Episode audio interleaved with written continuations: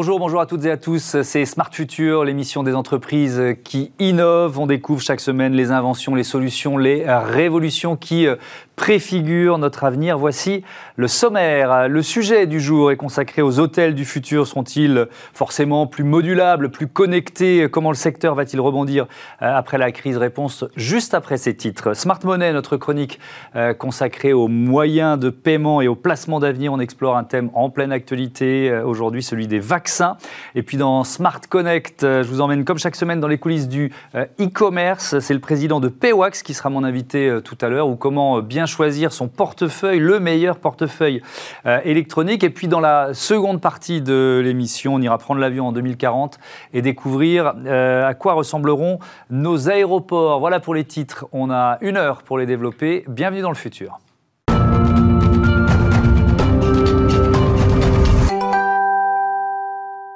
Et c'est donc à l'hôtel que commence cette euh, émission, que nous prépare ce secteur, évidemment euh, secoué par euh, la crise sanitaire et économique. C'est ce que l'on va voir tout de suite avec Patrick Mendes. Bonjour, bienvenue. Vous êtes directeur général commercial en charge des activités vente, marketing, distribution et fidélisation pour Accor. J'accueille également l'architecte et designer Jean-Philippe Noël. Bonjour, bienvenue à vous aussi. Est-ce que, Patrick Mendes, l'année écoulée a modifié votre vision, votre réflexion sur ce que vont devenir les, les, hôtels de demain?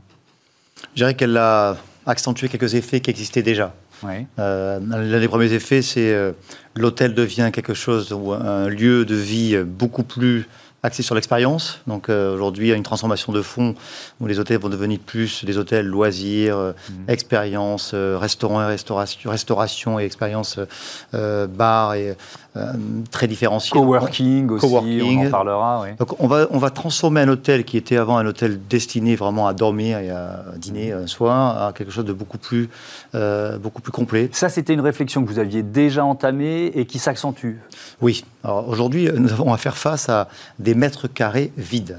Euh, juste pour vous donner un chiffre, nous avons perdu quasiment euh, dans le marché de l'hôtellerie mondial entre 50 et 65 de l'activité en une année. Hmm. Donc ça a été une chute dramatique. Donc euh, vous avez un, tas de mètres carrés qui sont libres aujourd'hui qui peuvent être utilisés à d'autres fins. Donc nous avions déjà des réflexions, mais l'exemple du coworking est un bon exemple. Hmm. aujourd'hui, vous êtes tous, toutes les entreprises sont en train d'envisager un modèle où on modifie le, le télétravail, où on donne l'accès à un télétravail à beaucoup de personnes. Ça va sûrement durer plus que ce que nous pensions. Donc vous aurez la possibilité d'avoir deux, trois jours de travail à votre domicile. Mhm. Mais beaucoup de ces personnes n'ont pas les moyens euh, à leur domicile de pouvoir travailler avec un bureau, un Wi-Fi euh, et du calme. Donc euh, les hôtels, par contre, sont très souvent proches mhm. de votre domicile, à 100 mètres, 200 mètres, 500 mètres. Donc nous, avons, nous sommes en train de développer de manière très accélérée, mhm. avec euh, une de nos marques qui s'appelle Wojo, des offres de coworking, de home office, de mhm. télétravail, mais dans un hôtel avec une ambiance beaucoup plus sympathique et, beaucoup plus équipée. Est-ce que ça suppose, euh, Jean-Philippe Noël, de, de, penser les hôtels, euh, de, de, les imaginer un peu différemment, c'est-à-dire plus modulables, multitâches quoi? Oui, le, programme va évoluer, donc on va les penser différemment. Euh, ce, qui est, ce qui était sympa, ce qui a toujours été sympa avec les hôtels, finalement, c'est que l'hôtel, c'est un lieu où pratiquement toutes les activités humaines sont représentées. C'est un mmh. lieu où vous habitez, c'est un lieu où vous détendez, où vous faites du sport, où vous travaillez. Et en fait, c'est toutes ces fonctions annexes à l'hébergement, c'est celles-là qui vont prendre plus d'importance. Mmh. C'est celles-là qu'on va devoir sublimer pour euh, finalement euh, réinventer autre chose qu'un hôtel. Ça va être effectivement un lieu de vie, un lieu de vie qui sera peut-être euh, en synergie beaucoup plus avec son quartier, avec sa ville, et euh, il faudra peut-être plus l'appeler hôtel, parce que les gens ont peur en France de rentrer dans un hôtel. Mm. Or, euh, si justement on a l'ambition d'en faire des lieux de vie, euh, voilà, on les appellera, je ne sais pas comment, mais euh, c'est tout reste à faire. Oui. Mais, mais, ça veut dire qu'aujourd'hui, quand vous travaillez sur un projet d'hôtel qui sera peut-être construit et ouvert dans quelques années, 5-10 ans, concrètement, ça veut dire quoi? Ça veut dire qu'il faut vraiment des espaces qui vont avoir différents usages, par exemple, dans votre conception de l'hôtel, dans cette façon d'imaginer un environnement un univers? Alors, euh, c'est vrai que toutes ces tendances dont on parlait, elles étaient déjà embryonnaires. Hein. Euh, on, depuis longtemps, on dit, tiens, par exemple, le restaurant, le bar, tout ça doit s'ouvrir sur le, sur le quartier, sur l'extérieur, et ainsi de suite. Mais euh, c'est vrai que la difficulté, là, c'est qu'on est confronté à, ces, à, cette crise qui, qui d'un seul coup accélère. Et c'est vrai que la révolution, on est en train vraiment de la faire aujourd'hui. Mmh.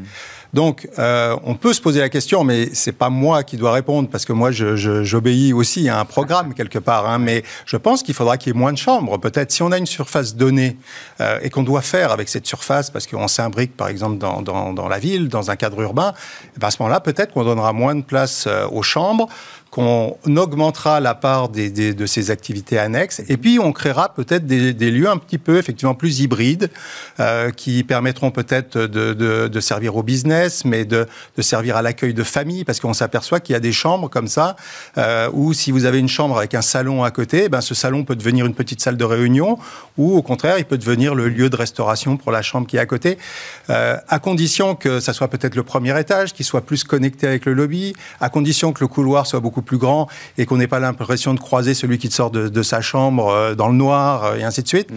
Donc, euh, on, pour vraiment concevoir l'hôtel complètement différemment, là, d'une façon très forte, on est en ce moment au travail. c'est vraiment l'enjeu actuel. Moins de chambres, est-ce que ça voudrait dire que le modèle économique va changer d'une certaine façon? Oui, je pense. et nous le voyons déjà. Je, je prends un exemple très concret. Euh, les, Émirats arabes, Dubaï, qui est une, zone qui est déjà très avancée en termes de vaccination et qui a déjà réouvert. Une grande partie, enfin tous les hôtels sont ouverts, à vrai dire. Donc tous nos hôtels sont ouverts en, à Dubaï, Abu Dhabi, euh, le Qatar, tous les Émirats et, toute cette zone de Moyen-Orient. 45% de notre chiffre d'affaires aujourd'hui, c'est du ce qu'on appelle du F&B, donc du food and beverage, donc de l'aliment, de ce qu'on appelle l'alimentaire, du restaurant, des bars. Mhm. Euh, ça veut dire qu'on a finalement une activité hôtelière qui est un peu encore en berne. Hein. Vous avez finalement des hôtels qui sont à 40-50% d'occupation, mais des restaurants qui sont en train d'exploser avec des listes d'attente, avec des queues pour entrer dans les restaurants. Ça veut donc dire, c'est exactement ce que vous disiez, on va devoir sûrement donner plus d'espace euh, à des espaces euh, modulaires qui peuvent se transformer en restaurant, mhm. ou en bar, ou en lieu de vie. Euh, et ça veut donc dire que euh, le modèle économique va changer, effectivement, et on, aura peut-être un autre type de chiffre d'affaires à comptabiliser dans, notre, dans nos futurs, et même d'autres chiffres d'affaires qui n'existent pas aujourd'hui. Oui, parce qu'aujourd'hui, comment vous évaluez la rentabilité d'un hôtel? En fonction du nombre de chambres et du remplissage, j'imagine? C'est un peu plus complexe que ça, mais forcément, mais bon. Oui, c'est le principal indicateur. On, appelle ça dans notre jargon le REFPAR, qui est le revenu par chambre, euh, donc, qui est vraiment basé sur l'hébergement, qui était historiquement dans l'hôtellerie traditionnelle qui représentait 80-90% du chiffre d'affaires. Quand vous avez des, restaurants qui représentent maintenant 45% ou des autres chiffres d'affaires qui représentent mm. presque 50%, ça change la donne. alors, autre aspect qui est lié évidemment euh, à, cette, à cette crise, mais que vous aviez je ne sais pas si vous dire anticiper, mais en tout cas, vous avez un outil. Euh, c'est ce partenariat que vous avez euh, signé avec euh, AXA au printemps dernier. Donc, vous l'avez signé au, mois de mai, c'est ça, Bon, ça consiste encore. On est sur la, question de la santé, là. C'est quoi l'idée? En fait, on se rend compte que l'hôtel, et je dirais, on va appeler ça le lieu de vie, on va appeler ça comme ça maintenant, va devenir euh, un élément euh, très important pour aussi la clientèle domestique. Euh, toute, la clientèle va vouloir s'échapper un peu de son lieu de vie. On a vu aujourd'hui que beaucoup de personnes sont frustrées d'être restées enfermées dans leur appartement, dans leur maison, dans leur résidence. Et donc on va avoir une, un vrai besoin de sortir, même pour aller dans un hôtel tout proche. Euh, euh, je parlais de l'exemple du Pullman Tour Eiffel cette semaine. Mhm. Ce week-end, vous aviez euh, des Parisiens qui venaient dormir pour la Saint-Valentin. Et nous avions plus de 100 chambres occupées par des Parisiens qui venaient dormir. Mhm. On appelle ça dans notre jargon le staycation, c'est-à-dire les vacances proches de son, son domicile. La première demande qui est faite, le premier critère, c'est la sécurité euh, le safe, l'hygiène, donc garantir au consommateur qui va sortir de chez lui pour aller dans un endroit euh, soit assuré d'une certaine sécurité. Donc on a, on a développé un label qui s'appelle All Safe, donc All étant notre programme de, de fidélité, hein, accord limitless, All Safe, donc qui 93% de nos hôtels dans le monde aujourd'hui, donc des 5000 hôtels que nous opérons ont le logo. Et nous avons AXA euh, qui s'est associé avec nous, qui, qui propose un service d'assistance médicale. Euh, donc vous avez un, accord privilégié, vous rentrez dans un hôtel, vous avez un quelconque souci médical, vous avez un call center, de la télémédecine, de la téléconsultation mhm. dans l'ensemble de nos hôtels dans le monde. Donc ça, vous l'aviez, vous l'avez lancé en mai, donc euh, on peut dire que c'était déjà en discussion avant que l'épidémie démarre. Beaucoup de ce que vous voyez aujourd'hui, hein, c'est ce, ce, que vous disiez, beaucoup de ces, de ces, tendances étaient déjà, euh, indépendamment de la pandémie qui a mm. accéléré, certains mouvements, étaient déjà en cours. Euh, le safety, mm. la localisation des hôtels, finalement, la consommation locale des hôtels, s'imbriquer de plus en plus dans son, dans son mm-hmm. tissu local, euh, un mouvement dans le, dans le, développement durable. Donc il y a beaucoup de mouvements de fond qui étaient déjà présents, mais qui se sont fortement accentués avec la pandémie. Alors, je voudrais maintenant qu'on parle de, l'aspect euh, technologie, intelligence artificielle, domotique, je mets un peu tout dans, le même sac, même si ce sont des, thématiques euh, euh, complexes, mais ça, peut se rejoindre. Quand, vous designez, quand vous imaginez un nouvel hôtel, quelle part la domotique, quelle part l'intelligence artificielle prend dans votre projet? Est-ce que vous imaginez d'abord un univers, et puis ensuite la technique s'adapte, ou est-ce que ça devient l'inverse? euh, moi, je suis un, plutôt un créa, donc j'aime mieux euh, imaginer l'univers. Eh oui, forcément. Euh, déjà. En plus, il y a une spécificité si on parle de technologie dans les hôtels, c'est mmh. que vous avez très peu de temps pour la maîtriser. Donc il faut déjà, le, enfin c'est mon, c'est ma vision, mais je pense qu'elle est assez partagée. Je pense que la technologie dans un hôtel, elle est vraiment au service du client et elle, de, il faut pas être geek pour euh, pour. Oui, il ne faut pas qu'en rentrant dans la chambre, ah on soit perdu parce que c'est trop compliqué. Exactement. Vous avez deux nuits, si vous passez déjà une demi-heure à chercher votre interrupteur, c'est pas c'est pas bon signe. Mm. Donc euh, euh, l'intelligence artificielle peut-être demain. J'espère qu'elle est encore humaine pour l'instant, mm. l'intelligence. mais c'est c'est un produit de pointe l'hôtellerie parce qu'il a cette complexité euh, dont on parlait précédemment. Mhm. Euh, donc, euh, en fait, la technologie est très présente, mais je pense qu'elle doit être vraiment au service et très peu, finalement, visible. Euh, oui, je pense que ce n'est pas là que se fait la différence. En tout cas, euh, c'est une technologie au service qui offre du service. Euh, mhm. Voilà. si on prend quelques exemples, bon, j'arrive dans un hôtel, en général, j'ai une clé qui a différentes formes. Elle peut disparaître, la clé, à terme, dans, dans, vos hôtels? Nous l'avons annoncé il y a quelques jours. Donc, je l'ai annoncé d'ailleurs à la presse il y a quelques jours. Nous venons de lancer la Room Key donc, digital. Donc, digital, mhm. ça veut dire que vous avez votre clé qui vous arrive directement sur votre smartphone. C'est déjà le cas dans une dizaine d'hôtels et nous aurons près de 500 hôtels équipés d'ici la fin de l'année. Donc, euh, nous utilisons donc les, technologies euh, existantes déjà dans les portes hein, et, nous allons euh, sécuriser tout cela pour que derrière vous receviez un, code, un code d'accès et un QR code qui vous permet d'accéder à votre porte. C'est pas un gadget. Pourquoi vous faites ça? Alors, il y, a, quand même une partie de ce que j'appellerais de la gadgetisation. Hein, C'est-à-dire qu'il faut faire attention de ne pas tomber dans la gadgetisation, c'est ça D'accord, je comprends. Pour moi, ça rejoint un peu ce que vous disiez, la technologie nous permet d'améliorer la relation avec le client. Mmh. L'idée, ce n'est surtout pas de créer quelque chose qui soit robotisé ou euh, totalement dénaturé de, de, sens humain, d'émotion, au contraire. Mmh. Donc, euh, vous avez tous le, souvenir de votre check-in dans un hôtel et vous voyez uniquement les cheveux de votre, votre réceptionniste, ou euh, que ce soit un homme ou une femme, parce qu'il est baissé, il est, il est en train de faire son check-in. Tout cela, on veut l'éliminer. On veut pouvoir vous faire faire un check-in online avec un smartphone ou avec, avec une tablette. Vous êtes face au client, vous avez un sourire, vous avez une relation. Donc, on utilise la technologie plutôt pour améliorer la, relation humaine entre le collaborateur et le client. Est-ce qu'on peut même imaginer, peut-être que vous le faites déjà, hein, mais euh, euh, une chambre un peu sur mesure, c'est-à-dire que comme le, client a rentré dans son, dans son smartphone, bah, je sais pas, j'aime bien avoir un oreiller plutôt dur, une couette plutôt légère, euh, tel alcool dans le bar, enfin vous voyez ce que je veux dire. Et donc je rentre dans la chambre, elle est un peu personnalisée, ça, ça va déjà jusque-là? Alors ça va déjà jusque-là dans le luxe, plus, plus vous allez dans le luxe, donc nous avons 39 marques, hein, on a fait plus de 40 marques aujourd'hui. Donc nous opérons depuis super économique jusqu'au super luxe, en passant par le lifestyle. Donc plus vous allez dans le luxe, plus vous allez dans cette personnalisation. Et mm. c'est le futur, je pense. Et la technologie nous aide beaucoup dans cela. Donc ce qu'on appelle le CRM, la personnification du, du, service. Donc euh, la, la possibilité de récupérer un, nombre d'informations incalculables euh, quand vous arrivez dans un hôtel. Mm. Nous avons la chance d'avoir le client qui reste chez nous. Quel que soit le moyen euh, que vous avez utilisé pour réserver l'hôtel, vous restez chez nous pendant 1, 2, 3, 4 jours. Donc euh, vous, nous, vous nous donnez beaucoup d'informations. Donc nous récupérons cette information, nous la compactons dans des données mm. et ensuite nous pouvons personnifier et savoir ce que vous avez fait il y a deux jours dans l'hôtel où vous étiez, si vous étiez au Sofitel Marseille et vous arrivez ensuite, vous aimiez une bonne bouteille de vin rouge dans votre chambre, vous aimiez un étage plutôt haut euh, mm. et des oreillers en plumes. Bon, ben, on va le savoir et on va essayer de. Et ça, ça va se démocratiser, vous pensez C'est en train de, déjà de se démocratiser.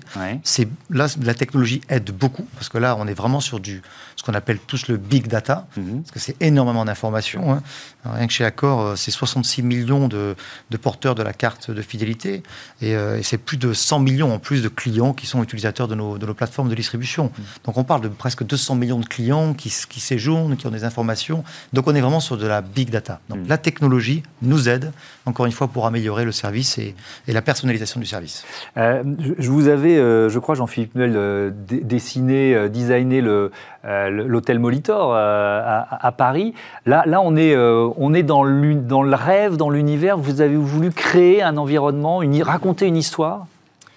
On essaye toujours de raconter une histoire, pas forcément au premier degré. Euh, moi, j'aime bien quand l'histoire s'impose à nous-mêmes en tant que créateurs. Mhm. Et, et, avec Molitor, quand on a un lieu qui est chargé d'histoire comme celui-là, en fait, finalement. pour ceux qui ne connaissent pas, c'est une ancienne piscine. Hein. une ancienne piscine. Un décor qui est euh, magnifique. C'est une ancienne piscine qui était vraiment fameuse pour les Parisiens. Elle a été inaugurée en 1930 par Johnny Weissmuller. Euh, les premiers bikinis euh, défilent à Molitor après la guerre. Mhm. Et après, ça, ça devient un lieu de street art qui était connu dans le monde entier, où il y avait des, des gens qui venaient faire des rêves parties et ainsi de suite. Et du coup, pour la conception de ce lieu, bah finalement, c'est euh, ce que m'ont raconté les gens qui a fait le lieu. Parce qu'un me parlait de, qui avait connu la patinoire, l'autre la piscine, l'autre les, fameuses rêves parties. Mmh. Et finalement, euh, l'idée de l'idée finalement de, de, cet hôtel, c'est un voyage à travers sa propre histoire. Euh, donc il y a des parties 1930, il y a des parties street art.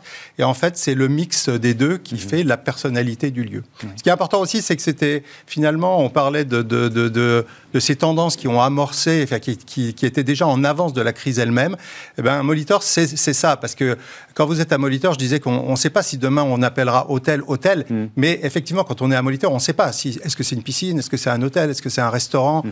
euh, Et en fait, euh, c'est un lieu de vie. quoi. C'est ça qui crée sa propre énergie. Mm. Euh, c'est un lieu où on peut aller, on parlait du staycation, aller en vacances à côté de chez soi.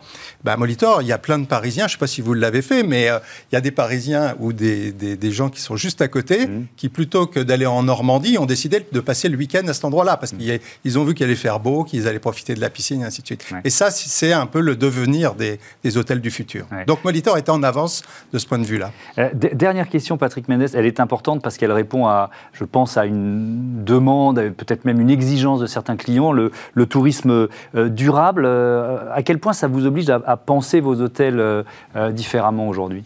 Oui, c'est une vraie tendance de fond. Et et c'est en lien avec euh, les architectes, avec les designers mmh. aussi.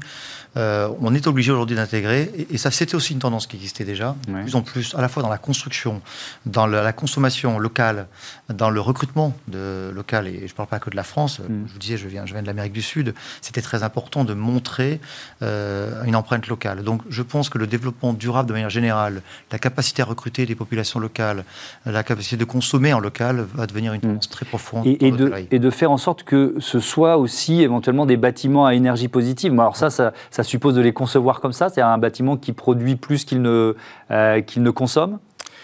Euh, bien sûr, ça fait partie des, objectifs sur les, nouveaux projets. Ça part de l'architecture jusqu'à la mise en œuvre de, de, certains matériaux. Et finalement, tout à l'heure, je disais que le client est au centre. Eh ben, euh, il suffit pas d'être euh, énergie positive. Il faut que finalement, ce lieu soit aussi un lieu de bien-être pour le client. Et l'hôtel a ça de fantastique, c'est que je disais, on, disait ensemble, ça doit être de l'énergie et ainsi de suite, ouvert sur la ville.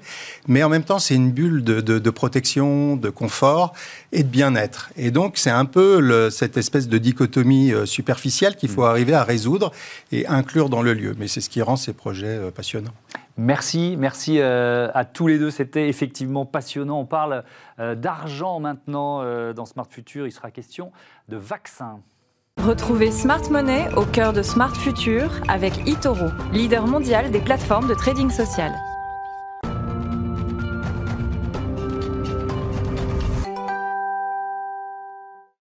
Smart Money, notre chronique consacrée euh, aux moyens de paiement du futur, au placement d'avenir avec euh, Antoine Fraissoulier. Bonjour. Bonjour. Antoine, heureux de vous retrouver, responsable de l'analyse de marché euh, chez Itoro France. On va parler des, des vaccins avec peut-être un, historique pour commencer. Oui, alors l'historique, le premier vaccin qui a été mis en place dans l'histoire, c'est le vaccin contre la, la variole. Mhm. c'est une, maladie qui a fait 300 millions de morts hein, au XXe siècle et c'est vrai que la, mise en place du, du, du vaccin a permis permet totalement d'éradiquer la, maladie en, en, 1977.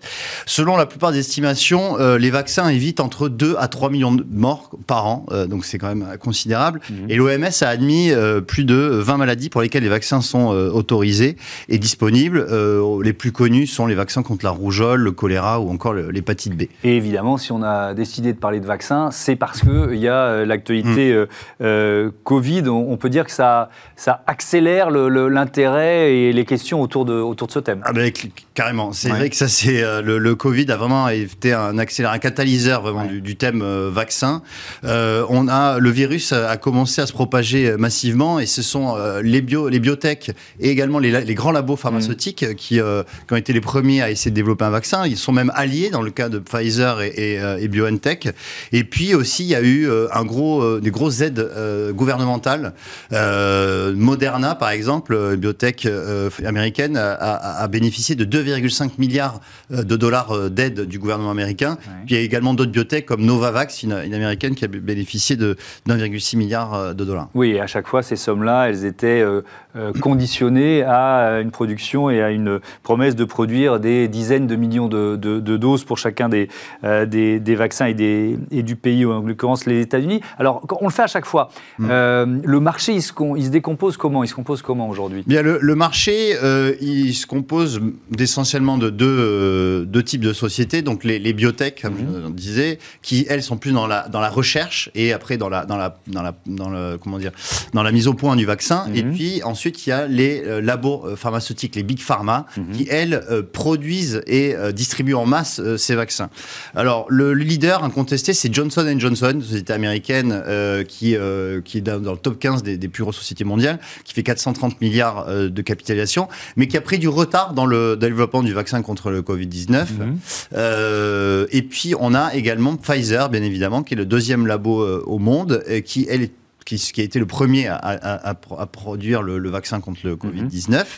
Et puis on a également euh, en France euh, Sanofi, euh, Sanofi qui est quand même le quatrième labo mondial, hein, c'est 100 milliards de valorisation, qui pour le coup a pris du retard dans le développement du vaccin mhm. puisque le vaccin n'est pas attendu du côté de Sanofi avant le quatrième trimestre 2021. Mhm. Et, les biotech Et il y a les biotech de l'autre côté. La plus importante c'est Moderna. Alors Moderna effectivement c'était la première à mettre en place le vaccin côté biotech. Euh, le cours de bourse a triplé hein, depuis l'annonce du vaccin au mois de novembre. Mhm. C'est 70 milliards de valorisation. Et on va trouver aussi des sociétés comme euh, Novavax aux États-Unis ou même euh, Valneva, qui est une biotech française, qui est aussi sur le point de mettre en place un, vaccin contre le Covid-19. Alors, si on se projette dans le, dans le futur, peut-être pour commencer en donnant les chiffres de l'année 2019. Oui, alors les chiffres de l'année 2019, c'est 50 milliards de dollars, mhm. le marché des vaccins. Et avec la l'arrivée du Covid, euh, on a, va avoir une croissance à peu près de 20% par an jusqu'en 2027, ce qui devrait arriver à un, marché aux alentours des 150 milliards de dollars en 2027. Euh, on estime aujourd'hui que l'augmentation euh, des virus, type ben, SRAS-CoV-2, comme on a aujourd'hui, devrait s'accélérer dans les prochaines années, ce qui fait que les vaccins, forcément, devraient emboîter le pas de, de des virus. Alors, est-ce qu'il faut investir? Alors, Bonne question. Est-ce qu'il faut investir? Moi, en vous entendant, j'ai plutôt tendance à dire oui, mais bon. C'est vrai que le marché des vaccins présente un, potentiel important. Euh, les ventes de vaccins augmentent euh, considérablement et les entreprises du, secteur bénéficient à la fois euh, d'une concurrence limitée, mhm. on, le voit, et d'un financement important de la part des, gouvernements.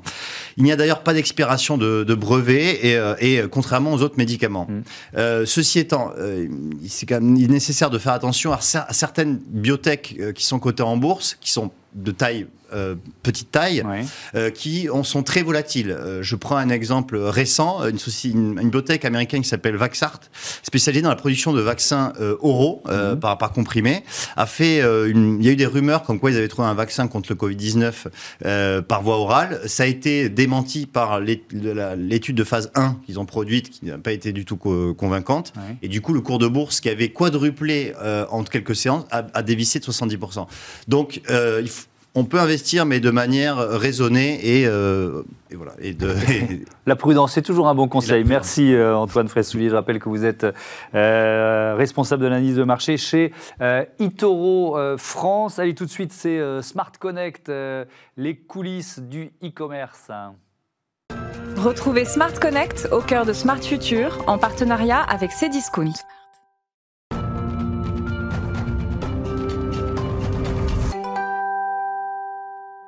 Smart Connect, je vous emmène euh, comme chaque semaine euh, à la découverte des innovations dans l'univers du euh, e-commerce. Et aujourd'hui, j'accueille Grégory Zerbib. Bonjour. Bonjour. Bienvenue, président cofondateur de Paywax, que vous présentez comme le sélecteur e-wallet intelligent. Ça veut dire quoi?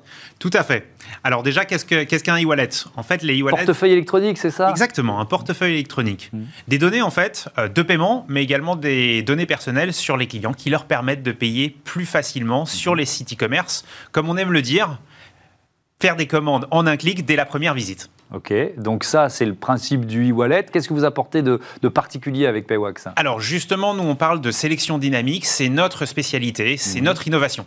Euh, on intègre jusqu'à 5 e-wallets. Google Pay, Apple Pay, Samsung Pay, mhm. PayPal, Amazon Pay, les meilleurs du marché. Et notre innovation, c'est de pouvoir eh ben, avoir le maximum d'impact pour les e-commerçants en proposant le meilleur e-wallet pour chacun de leurs clients, mhm. grâce à des données qu'on processe en temps réel. alors vous allez nous expliquer un peu l'innovation, mais donc ça veut dire que vos clients, c'est quoi? C'est les géants du, euh, euh, du e-commerce Exactement. Exactement. Nous, on est une société B2B. On propose nos services aux sites e-commerce. Lorsque notre solution est déployée sur leur site, les e-wallets sont disponibles pour leurs clients finaux. Et donc ça permet aux clients de ces géants du e-commerce de, trouver le, euh, le, portefeuille électronique le, plus adapté, achat par achat, ça, ça va jusque-là? Exactement, c'est-à-dire que pour chacun des clients, on processe des données en temps réel pour mmh. savoir lequel est le plus adapté à chacun des clients. On a du coup la possibilité de savoir dans quel e-wallet des informations sont disponibles. Mmh. Euh, on analyse aussi les performances historiques de chacun des wallets euh, sur chacun des sites de nos clients pour mhm. savoir lesquels sont le mieux adaptés à tel navigateur, à tel device, mhm. euh, ordinateur portable ou mobile. Ouais. C'est une émission sur l'innovation. Il a fallu inventer quoi finalement pour proposer ce service? Eh ben, il a fallu inventer l'algorithme et justement la sélection dynamique. Mhm. Il a fallu travailler sur l'expérience utilisateur. On a fait beaucoup de tests avec des sites e-commerce pour savoir quelle était la meilleure expérience. Et cette sélection dynamique, en fait, s'est trouvée être celle qui a le plus d'impact. Ça peut paraître euh, contre-intuitif, mais en fait, trop de choix tue le choix. Trop de choix a un impact parfois négatif sur les conversions du site mhm. e-commerce, sur la volonté des clients finaux de finaliser leur achat. Et c'est pour ça qu'on a innové en développant et en proposant maintenant cette sélection dynamique. Euh, vous êtes une jeune entreprise. Euh, vous existez depuis combien de temps? Depuis deux petites années. Deux petites années. Qu'est-ce qui vous a aidé à, grandir? Parce que ça suppose de la R&D, du temps, de l'investissement pour, pour créer un, un nouvel algorithme Alors, bien sûr, notre équipe, mais surtout euh, des partenariats forts. Euh, je peux citer notamment en fait, le fait que nous avions été incubés au Le Lab by Cdiscount, euh, au Lafayette Plug and Play mhm. également. Et puis, tous nos clients partenaires qui nous aident à innover, qui sont prêts à tester nos solutions et mhm. qui nous permettent d'avancer jour après jour. La, génération Z qui est née avec le, le numérique, elle elle utilise évidemment les portefeuilles électroniques, les wallets euh, ultra facilement. L'ambition, c'est de, démocratiser l'usage le plus possible? Exactement. En fait, euh, aujourd'hui, il y a énormément de données qui sont disponibles. Mmh. Euh, on a une immense majorité en fait, des clients qui vont avoir des données qui sont accessibles dans l'un des wallets qu'on propose. La principale problématique, c'est surtout que les e-commerçants ont un manque de ressources techniques pour pouvoir les proposer sur leur site internet. Mhm. D'où notre solution qui leur permet bah, non seulement d'avoir euh, le maximum d'impact en proposant de nombreux e-wallets, mais aussi en les déployant très facilement avec deux simples lignes de code sur leur site. Et c'est là aussi où c'est très innovant. Oui, c'est-à-dire que vous faites gagner du temps euh, et à vos clients et à leurs clients, si je comprends bien. Exactement, c'est exactement ça. Ok, bah bravo, bravo pour cette euh, innovation. Merci, euh, Grégory Zerbib d'être venu nous présenter Paywax. on va marquer une courte pause dans cette émission. Juste après, c'est Smart City. Smart City, on visite un aéroport du futur. Restez avec nous sur Bismart.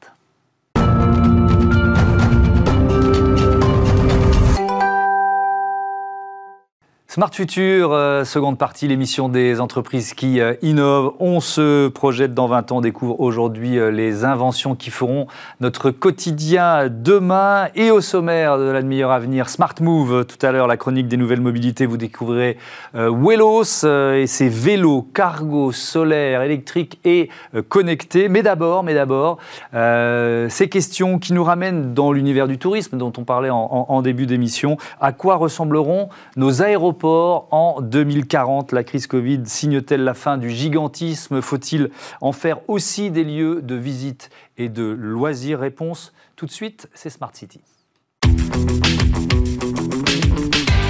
Réinventons la mobilité de demain dans Smart City avec SEAT les aéroports du futur et euh, beaucoup de questions à poser à mes invités. Euh, Guillaume de la Valade, bonjour. Bonjour. Bienvenue, vous êtes le directeur général de Hub One. Euh, David Keller, bonjour, journaliste spécialisé dans le domaine du, voyage, du tourisme d'affaires. Guillaume de la Valade, je commence avec vous. Hub One, c'est un opérateur de technologie digitale qui appartient au groupe ADP. Alors, je commence par une question que je pose souvent aux, invités de, de, Smart Future. Imaginons, on est, nous sommes en 2040, j'arrive à l'aéroport de Roissy-Charles de Gaulle, j'imagine qui s'appellera encore comme ça.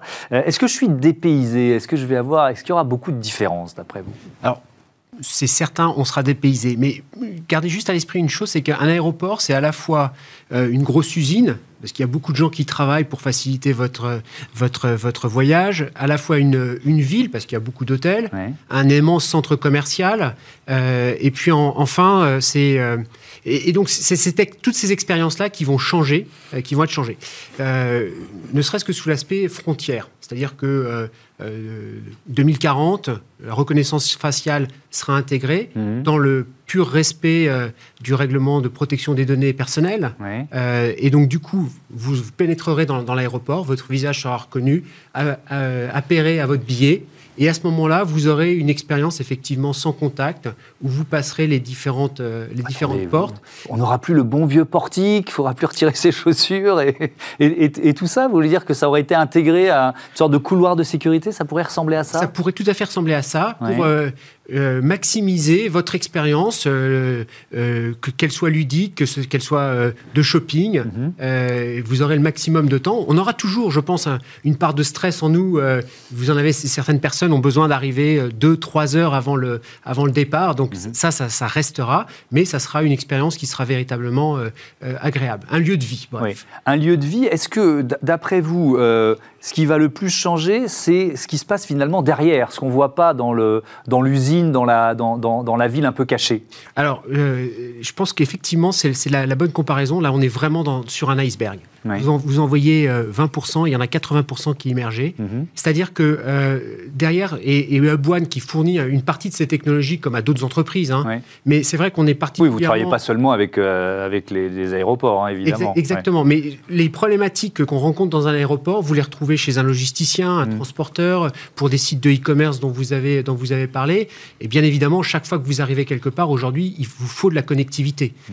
Euh, mais donc, du coup, pour, pour, revenir un petit peu sur, sur, sur le sujet, euh, et effectivement, les 80% qui sont derrière vont demander beaucoup de connectivité, beaucoup de, de, tuyauterie, si j'ose mhm. dire, que ce soit du Wi-Fi, de la 5G. Alors, vous nous projetez en 2040, on ne sera pas, je ne sais pas, à la 6G ou la 7G, à la rigueur, peu, importe. Mais ce qui est certain, c'est qu'il y aura cette connectivité. Il y a aussi beaucoup de systèmes qui fonctionnent en temps réel. Mhm. C'est-à-dire que euh, vous avez besoin que le, signal circule très très vite. Et donc ça, ce, besoin-là sera là. Et enfin, et pardon, c'est vraiment d'actualité, euh, il y aura besoin aussi de beaucoup de protection euh, de cybersécurisation, si j'ose mhm, dire, euh, pour être certain que vos données personnelles soient écrasées après votre passage dans l'aéroport. Hein, mhm. Votre visage est, reconnu, stocké le temps de votre trajet et après écrasé. Euh, puisqu'en 2040, a priori en France, on sera toujours dans une démocratie. On l'espère, on l'espère. On reviendra un peu dans, le détail sur ce que vous venez de, brosser comme, euh, euh, comme tableau, c'était passionnant. Euh, David Keller, je voudrais qu'on joue un peu au jeu des, des, sept erreurs. Vous voyez, là, là encore, on est, on est dans cet aéroport de 2040. Si vous deviez, alors je ne vais pas vous en demander sept, mais si vous deviez trouver comme ça des différences en dehors de la technologie, vous, vous citeriez quoi spontanément? Alors déjà, je n'ai pas besoin de me projeter en 2040 pour voir des différences. Il faut déjà faire la différence entre 2019 mmh. et 2021. Entre-temps, il y a eu euh, la crise du Covid. Est-ce que ça va impacter véritablement ce que sera l'aéroport de demain? Oui, vraiment. Mhm. Et non, pas vraiment. Alors, on commence par le oui vraiment? Alors, je, voilà, je vais résoudre quand même cette contradiction apparente. Oui, vraiment, parce que je considère euh, que euh, l'impact euh, que cette crise sanitaire va avoir sur les normes sanitaires dans les, dans les, aéroports, dans les aéroports pardon, mhm. sera comparable à l'impact des attentats du 11 septembre 2001 sur les normes de sûreté dans les aéroports. Donc oui, vraiment, ça va changer. Hein. Demandez à un millénial, dites à un millénial mmh. aujourd'hui qu'il y a encore une vingtaine d'années, on arrivait dans un aéroport on faisait notre check-in et on allait pratiquement les mains dans les poches euh, dans la salle de l'embarquement et il va vous regarder d'un drôle d'air. Mm. Et pourtant, oui, voilà, c'est comme ça, c'est notre norme. Donc ça veut dire quoi? Ça veut dire en termes de sûreté, un passeport sanitaire, euh, ça veut dire des, euh, des, contrôles et une sécurisation en matière de santé? Comment vous voyez l'évolution? Et c'est là où j'en arrive au pas, vraiment. Parce que je pense que effectivement, le, le, ces normes sanitaires, cette injonction sanitaire, mhm. euh, eh bien, elle va trouver ses solutions dans des technologies qui sont déjà pour partie déployées ou, dont il était prévu qu'elles soient déployées, mhm. mais pour de toute autre raison. Avant tout, pour euh, fluidifier le parcours voyageur. Mhm. Et au miracle, ce qui fluidifie le parcours voyageur, eh bien, c'est ce qui euh, peut répondre le mieux à la clé de voûte, en réalité, de, de, de, ce, de, de, ce de, ce que sont les, les, restrictions sanitaires, à savoir la distanciation sociale. Il n'y a pas 50, euh, il n'y a pas 50 choses. Donc, effectivement, donc, ça peut être effectivement la reconnaissance faciale, comme l'a dit Guillaume. Ça peut être également euh, ce, ce, ce, moment, justement, qui a été mis en place en 2001, ce moment un peu pénible que l'on subit tous à devoir enlever euh, mettre dans des, dans des racks nos, bagages à main, euh, etc. Euh, On pourra gommer cette étape bah, Non, elle ne sera pas gommée, mais elle sera faite différemment. Elle sera anticipée, elle sera... Elle ne sera pas anticipée. si j'en crois la CETA, donc euh, euh, euh, Guillaume connaît bien, c'est la société. C'est pas des rigolos, hein, c'est pas de, ils font pas de la science-fiction ni de la fantaisie, mais ils parlent effectivement d'un d'un passage sécurité qui serait comme un long tunnel mhm. dans lequel on, marcherait avec son bagage à main, son, son, ordinateur, etc. Et on serait scanné. Excusez-moi Guillaume, ça doit pas être les bons termes, mais de de fond en comble. Et on n'aura plus ce moment. alors vous, vous voyez bien que là, effectivement, fluidité du, mmh. parcours, euh, du parcours voyageur et puis qui correspond très bien à ce que l'on cherchera en termes sanitaires. Donc on est dans une logique de, de, sécurité euh, biométrique. Vous l'avez un peu évoqué, mais est-ce qu'on gardera d'une certaine façon la main sur ce qu'on euh, pourra révéler ou pas de notre euh, intimité, de même notre passeport sanitaire, de nos maladies passées, euh, avant de, monter dans un avion. Vous voyez la, logique qu'il y a derrière. Quel contrôle on gardera sur nos données et sur notre intimité avant de monter à bord? Alors, c'est déjà une première ligne de, partage des eaux. Ça sera vraiment entre démocratie et, régime un peu plus autoritaire. Mmh. Puisque, comme je l'ai dit tout à l'heure, sur la reconnaissance faciale, on a quelques exemples en Asie où c'est véritablement surutilisé, mmh. pour pas dire pour pas dire abusé. Euh, la deuxième ligne de partage des eaux, elle est plus individuelle et c'est un peu lié à, notre, euh, à une schizophrénie qu'on peut avoir. D'un côté, vous n'avez, euh, ou en tout cas, les Européens ont assez peu de, pudeur à mettre un certain nombre d'informations sur des réseaux sociaux. et, de l'autre côté, un grand souci de mais qu'est-ce qu'on va faire de mes données mmh. et, voilà, donc ça, cette schizophrénie, à chacun de, la résoudre. Hein, moi j'ai des pistes, euh, je ne suis plus sur Facebook euh, depuis un certain temps, mais c'est une réponse toute, toute personnelle. Euh, donc voilà, ça sera vraiment, en tout cas dans les, dans les démocraties européennes et occidentales, ça sera véritablement vous le gardien de, de, vos données et vous qui placerez le curseur là où vous le souhaitez. Mmh. Ça veut dire qu'on aura quoi? On aura rempli, euh, pré-rempli un questionnaire de, de, santé peut-être avant de, avant de, démarrer, d'imaginer un voyage et un séjour, un passage à l'aéroport? Ça, veut dire que déjà les, les données qui seront euh, disponibles seront euh, véritablement encadrées par les, par les gouvernements. Mmh. déjà, enfin, vos, vos votre identité civile. Vous faites effectivement un peu référence au, au passeport euh, vaccinatoire, je ne sais pas comment est-ce qu'on dit, euh, mais Ça, ça c'est là aussi un autre exemple de schizophrénie. Vous allez dans certains pays. On l'utilise déjà. On, vous demande, vous avez peut-être sans doute un petit passeport Air France disant que vous avez été vacciné contre la fièvre jaune. C'est vrai. Et vous n'avez pas vécu ça comme une intrusion dans votre, dans votre vie privée. Donc là aussi, un, petit exemple de, schizophrénie. Mais si vous me permettez de, de rembobiner un tout petit peu pour revenir sur votre question de départ, sur, sur 2040, je pense qu'il y a une rupture qu'on n'a pas évoquée, et pour le coup qui n'est pas véritablement du, ressort de, de Hub One, mais ça sera vraiment le passage à, l'avion à euh, parce que cette crise a eu le mérite d'accélérer beaucoup de choses mhm. et d'accélérer également la transition de, toute, de toute l'industrie vers, ça. Donc aujourd'hui, l'objectif euh, qui est poursuivi, c'est 2035. Donc euh, en 2040, on, y sera. on aura 5 ans déjà l'avion à hydrogène. Et là Avec l'ambition de créer une filière française d'ailleurs sur cette technologie. Exactement. Mhm. Et, là aussi, donc la, la, configuration de l'aéroport va, va, largement changer parce que euh, manipuler de l'hydrogène, euh, c'est pas exactement la même chose que euh, de manipuler du, kérosène. Euh, vous avez peut-être vu sur certains, certaines très belles photos les prototypes d'Airbus. Vous avez notamment un avion L. Alors je sais pas si, si je sais pas s'il il verra le jour, mais en tout cas, imaginez ça sur un aéroport. Imaginez les bras qu'il faut pour arriver à vous faire sortir de, de cet avion.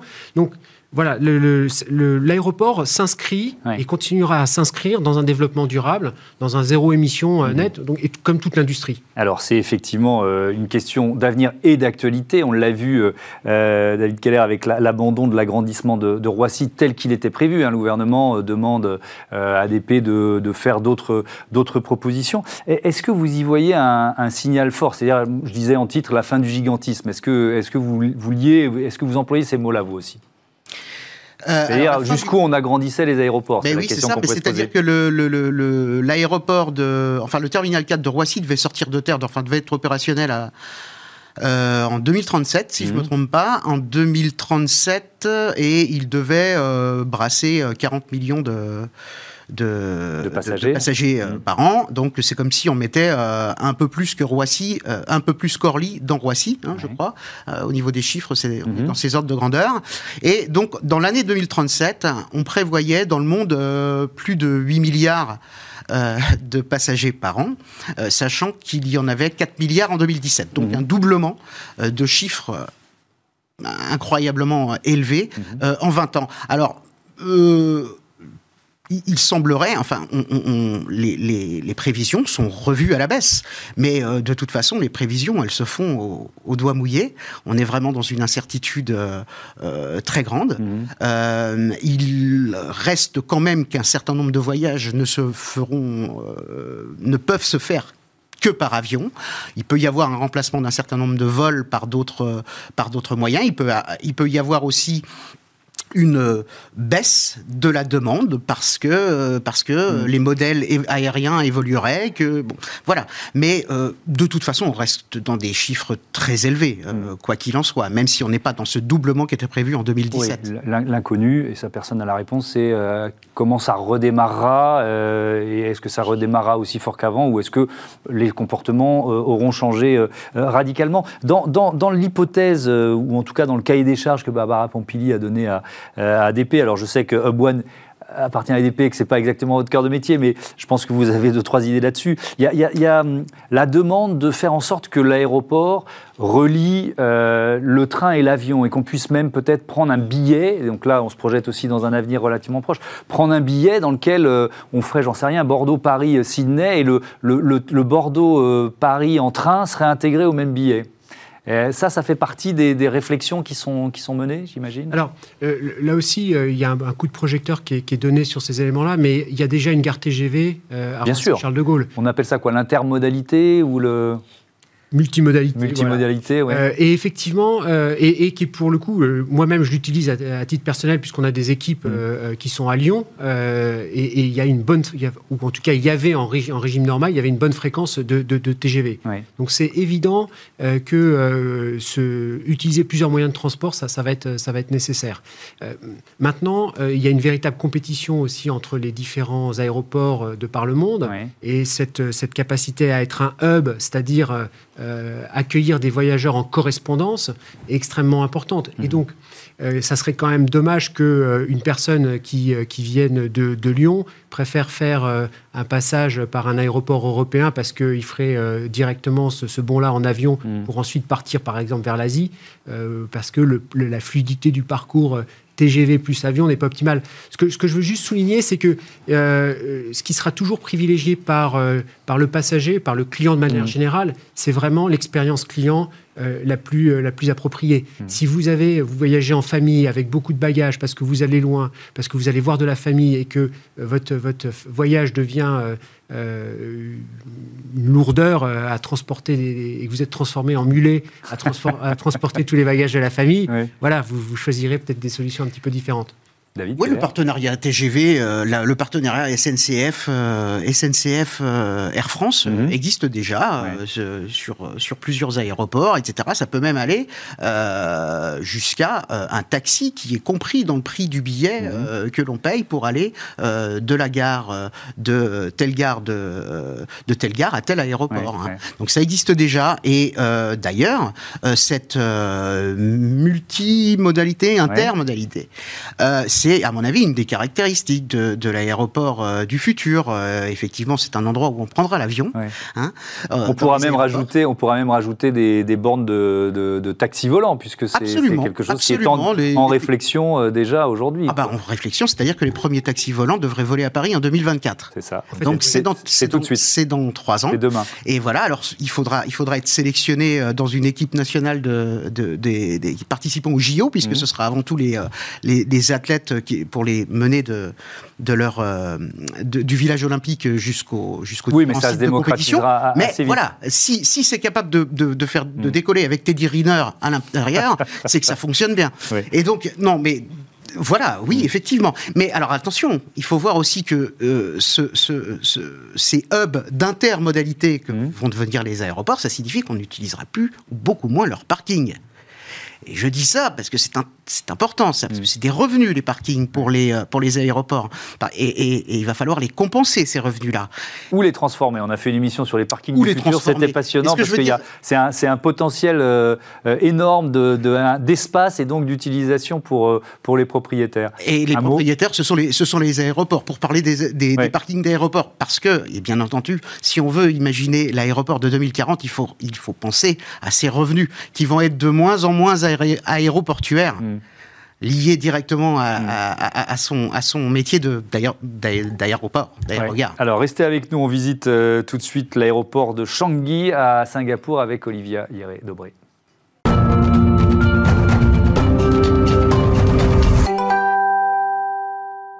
Horizon 2040, c'est le titre de la chronique euh, d'Olivia Hieré-Dobré. Bonjour. Bonjour. Vous nous emmenez donc euh, aujourd'hui euh, à Singapour. Comment faire cohabiter nature et technologie? C'est le pari du Jewel. C'est une extension assez futuriste de l'aéroport de Changi.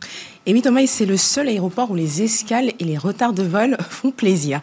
Quitte à attendre pendant deux heures, pourquoi ne pas visiter le Jewel, comprenez joyau, un vaste complexe entièrement végétalisé et unique au monde.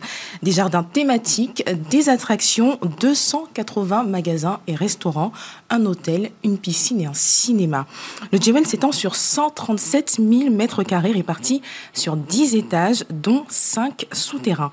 Sa façade, faite de verre et d'acier, est en forme de dôme, mais c'est à l'intérieur que se cachent les attractions les plus Pardon, mais c'est à l'intérieur que se cachent les attractions les plus insolites. Je me suis étouffée.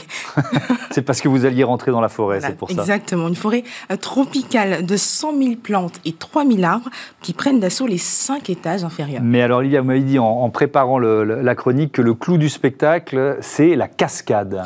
Et une cascade vertigineuse qui prend sa source sur le toit, s'infiltre par un oculus géant et chute sur 40 mètres. C'est la plus grande cascade intérieure au monde. Elle peut canaliser 10 000 litres d'eau à la minute. Un système de collecte et de recyclage des eaux de pluie permet d'utiliser l'eau d'abord pour la cascade, puis pour arroser la végétation. Une légère brise créée de toutes parts par la climatisation rafraîchit les voyageurs tout autour et dans les airs, une douce mélodie flotte pour rendre l'expérience euh, d'autant plus agréable que le bruit euh, des avions est atténué grâce au double vitrage de 16 mm. Dans les étages supérieurs, il y a d'autres attractions comme le Canopy Park, deux parcours d'acrobranche à 30 mètres au-dessus du sol, un pont à baldaquin en verre et des filets à ciel ouvert. Mais il y a aussi le Changi Experience Studio qui, à l'aide de jeux interactifs, expose l'histoire de l'aéroport de Changi. L'ensemble du bâtiment est traversé par un pont-tunnel sur lequel circule la navette qui relie les trois terminaux de l'aéroport. Donc ça fait beaucoup de propositions pour euh, les touristes, les passagers qui risquent de rater leur avion. Et c'est pour ça que c'est bien de s'enregistrer justement avant de visiter l'aéroport. Et Changi est justement un des seuls aéroports au monde où on ne croise aucun être humain lors euh, du check-in un enregistrement en libre service qui démarre avec un système de reconnaissance faciale. Le passager scanne son passeport, son passeport dans une machine qui enregistre ses données biométriques. Des caméras en 3D relèvent ensuite plusieurs points de son visage pour les comparer à la photo qui est sur son passeport. Les données doivent évidemment correspondre pour pouvoir terminer l'enregistrement. Il dépose ses valises sur le tapis bagage automatique, puis vient le passage de l'immigration, là encore tout automatique, un autre système de reconnaissance faciale et cette fois recoupé avec les empreintes digitales du passager. On termine par la facture, ça a coûté combien toutes ces innovations? Alors le terminal tout automatisé a coûté 600 millions d'euros. Jewel a nécessité 4 ans euh, de travaux pour un investissement d'environ 1 milliard d'euros. Merci Olivier. On y retrouve finalement certaines des, innovations dont vous nous euh, euh, parliez tout à l'heure. Merci à tous les deux d'avoir participé à, ce débat. Tout de suite, c'est euh, Smart Move. on enfourche des Wellos, vous allez comprendre.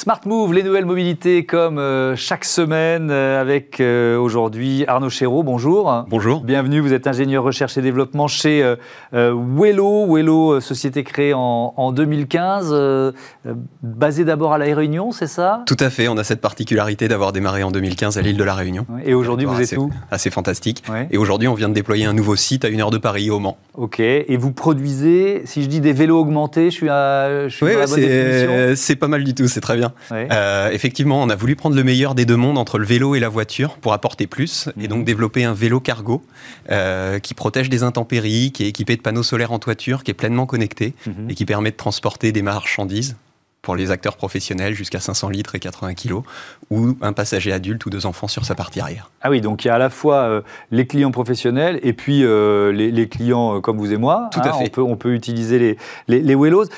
L'émission s'appelle Smart Future. Il a fallu quelle dose d'innovation de R&D euh, pour, pour mettre au point ces vélos cargo? Ça a été une combinaison euh, de différentes innovations mhm. et puis des éléments de R&D euh, plus, plus poussés sur les notions de, de stabilité, de trajectoire du véhicule, de performance pour l'utilisateur, étant donné qu'on a un véhicule qui a trois roues, qui permet une très bonne stabilité et des qualités dynamiques exceptionnelles, mhm. et puis qui se penche comme un vélo dans les virages et qui permet d'être sur sa trajectoire euh, en toutes conditions. C'est ça, c'est ce que vous citez spontanément, c'est ce qui a été le plus compliqué à, euh, mettre au point finalement. En fait, si vous voulez, le, euh, pour nous, le, Graal des nouvelles mobilités, mmh. clairement, c'est des véhicules compacts, agiles, plus léger mhm. et utilisant des énergies euh, renouvelables tout en étant connecté.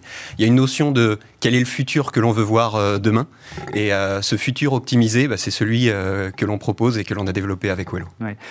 solaire, électrique connecté, ça c'était le cahier des charges. C'est exactement ça. donc ça veut dire quoi? Si je prends le côté solaire, il y a des panneaux solaires sur tous les, sur tous les vélos, sur le toit, Il y a des panneaux solaires en toiture qui permettent de recharger la batterie totalement ou en partie en fonction de la période de l'année, en fonction mhm. du lieu où on se trouve.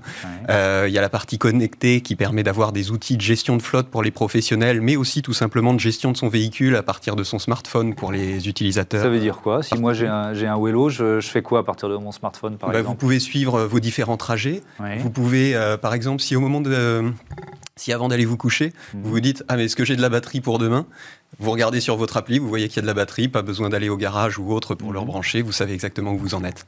Et puis il y a 60 km d'autonomie, ce qui permet d'avoir euh, largement assez de batterie pour la mhm. plupart des usages. Alors, donc vous avez un peu répondu, mais on peut rentrer un peu dans le détail. On peut monter à, plusieurs. Euh, quelle est la charge utile? Enfin voilà, si on va dire, si vous adressez à une famille d'abord, c'est quoi les arguments, euh, les qualités du vélo, et puis ensuite on fera le, côté business. Les, les, qualités du vélo pour une famille, c'est qu'on a la capacité de pouvoir transporter ses enfants, les emmener à l'école, ramener des marchandises euh, bah, ramener quelques sacs de courses euh, pour, euh, pour revenir à la maison, par exemple.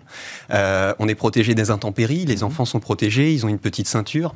et il y a tout un, en quelque sorte, toute une notion de déplacement qui est différent. Quand on est dans sa voiture, on est un petit peu enfermé dans, dans son oui, truc. Là, on est en prise avec la ville, quoi. Exactement. Et là, on a, on a justement euh, un, préfet du ministère de l'Intérieur euh, qui l'a pas mal utilisé ces derniers temps. Mhm. Et après son premier week-end d'utilisation, nous faisait le, le, le, retour comme quoi ça crée une vraie, euh, une vraie connexion avec les gens. Mhm. Parce que c'est ouvert, on rentre, on sort facilement du véhicule quand on veut s'arrêter euh, chercher son pain ou des choses comme ça. C'est un vélo cargo, donc on peut se garer euh, facilement sur mhm. un trottoir euh, ou là où il y a de la place. et puis, et du coup, il a, il a eu de très bons retours d'usage mhm. parisien là, ces derniers jours. C'était chouette. Et alors, pour une entreprise qui voudrait éventuellement acheter un ou plusieurs vélos, en faire, faire, une flotte, une flotte de vélos, c'est quoi les bons arguments? Bah, Les bons arguments pour une flotte de vélos, c'est à la fois optimiser d'un point de vue économique sa flotte tout en maintenant une capacité opérationnelle. Euh, alors, je ne sais pas si on peut citer certaines marques, mais il y a des marques d'outillage français. Allez-y, allez-y, allez-y. Et donc, notre objectif, c'est d'être le FACOM du triporteur euh, en termes de, de, fiabilité, durabilité, mhm. de performance, et avec euh, un produit qui est l'un des plus aboutis du marché aujourd'hui en mhm. termes de qualité, de finition et de, et de confort d'utilisation. Bon, ces vélos, ils sont construits en France, si j'ai bien compris. Exactement. Au Mans? Oui, et puis dans l'océan Indien également. Et dans l'océan Indien, parce qu'il y a toujours les deux, les deux sites. Avec quelle, quelle, perspective? Parce que euh, le vélo a été un des bénéficiaires de, l'année Covid, donc vous êtes, dans, vous êtes dans quelle, quelle perspective bah, de croissance? euh, Il y, a, y, a une forte croissance actuellement. Vous voyez un petit peu la tendance qu'a suivi le vélo à assistance électrique ces dernières années. Mhm. Le vélo cargo euh, suit la même trajectoire avec quelques années d'écart. Et on le voit, c'est vraiment un sujet qui, qui interpelle les citoyens aujourd'hui pour vivre dans une ville plus responsable, environnementale socialement. Euh, on collabore aussi avec un chantier d'insertion sur l'assemblage des véhicules avec des personnes éloignées de l'emploi qui, sont reformées à des métiers porteurs, mécanique, électronique, photovoltaïque. Et, et donc, euh, tout cela fait que ça facilite euh, les, déplacements dans les meilleures conditions pour les utilisateurs.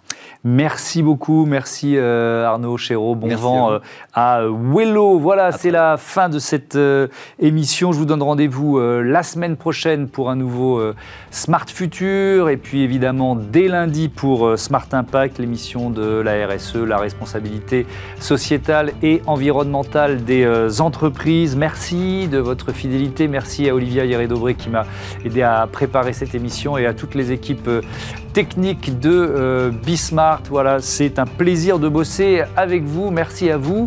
Bah, vous pouvez revenir en février 2021.